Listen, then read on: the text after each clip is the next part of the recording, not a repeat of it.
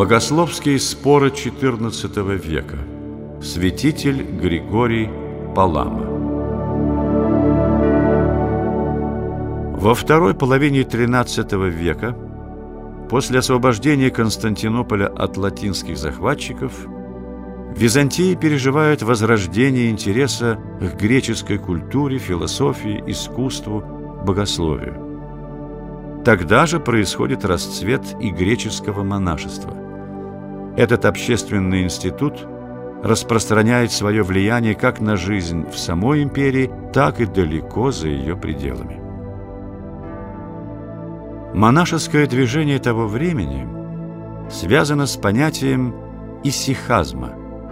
Слово это происходит от греческого слова «исихия», означающего «тишина», «молчание». Первоначально исихастами, то есть молчальниками, назывались монахи, ведущие одинокий созерцательный образ жизни, в отличие от монашества общежительного. Вся жизнь исихастов была посвящена исключительно молитве.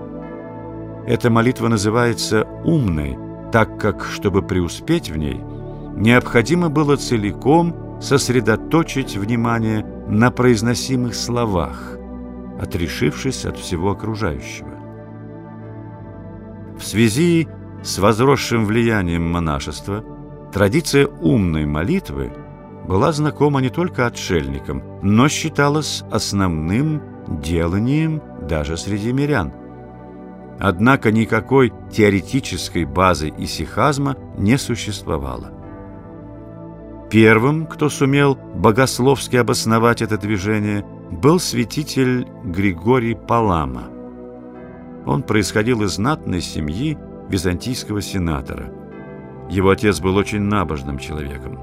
Сохранились сведения, что он практиковал умную молитву и иногда, даже во время заседания Сената, погружался в нее. Рассказывают, что в одном таком случае – император Андроник II сказал, «Не беспокойте его, пусть молится».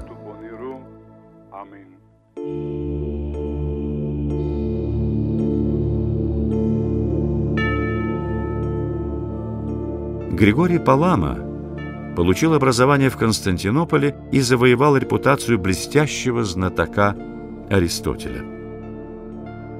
После смерти отца когда Григорию было около 20 лет, все оставшиеся члены семьи удалились жить в монастыри. Около 1315 года он и его брат стали монахами на Афоне, который к тому времени уже был крупным монашеским центром. Возможно, Григорий никогда бы не стал христианским писателем, если бы ему не довелось войти в полемику с Варламом Калабрийцем.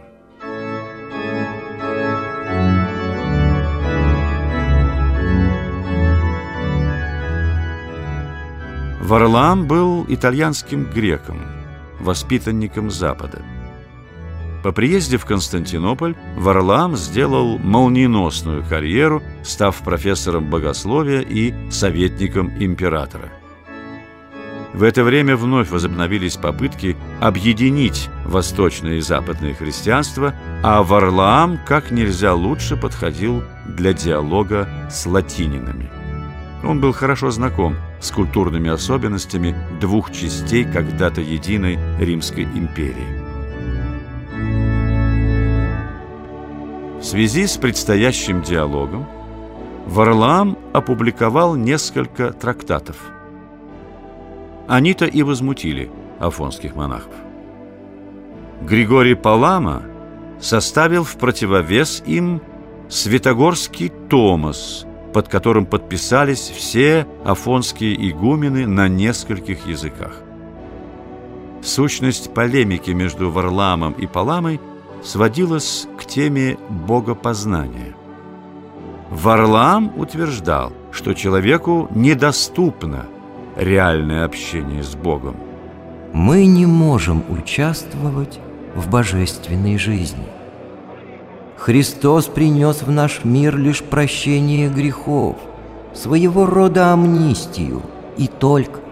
Григорий же, ссылаясь на афонских исихастов, напротив, утверждал, что «Во Христе нам открылась возможность божественной жизни.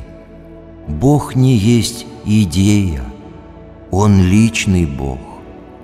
Общаясь с Ним посредством молитвы, человек способен достигнуть обожения. И когда мы почитаем святых, мы на самом деле чтим божественное присутствие в том или ином праведнике.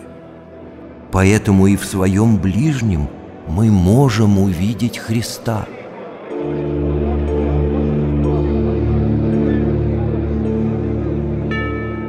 В конце концов, спор был представлен на рассмотрение собора, который состоялся в Константинополе в 1341 году и осудил Варлаама. Он немедленно покаялся и принес свои сожаления, которые вряд ли были искренними. В тот же вечер Варлам отплыл в Италию, где вскоре был рукоположен в епископы. Собор 1341 года подтвердил учение Григория Паламы о возможности непосредственного познания Бога. Полное же торжество паламитского богословия последовало только в 1351 году на Константинопольском соборе после окончания гражданской войны. Сам же Григорий был поставлен митрополитом Фессалоникийским.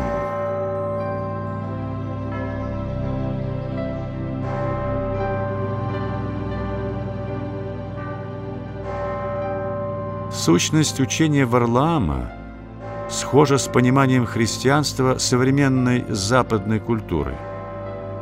Отвергая возможность приобщения к божественной жизни – доступного всем людям во Христе, христианский Запад видит необходимость внешнего авторитета для христианской веры. Так одни западные христиане видят его в формальном авторитете буквы Писания, другие – в установлении незыблемого папского авторитета. Оба этих взгляда чужды восточному христианству.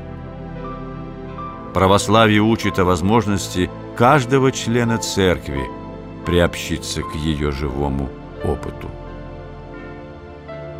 Исихазм как учение сформировался в то время, когда в Европе началась эпоха Возрождения. К этому периоду относится начало секуляризации западной культуры. В то время как на Востоке снова расцветала религиозная мысль, основанная на духовном опыте – западная мысль, отстранившаяся от Бога, занялась решением исключительно земных проблем. Учение Григория Паламы не умаляет значения земного мира. Оно дает ключ к пониманию наших взаимоотношений с Богом, дает осознание того, что познание Бога осуществляется не столько через изучение богословских книг, сколько путем живого религиозного опыта.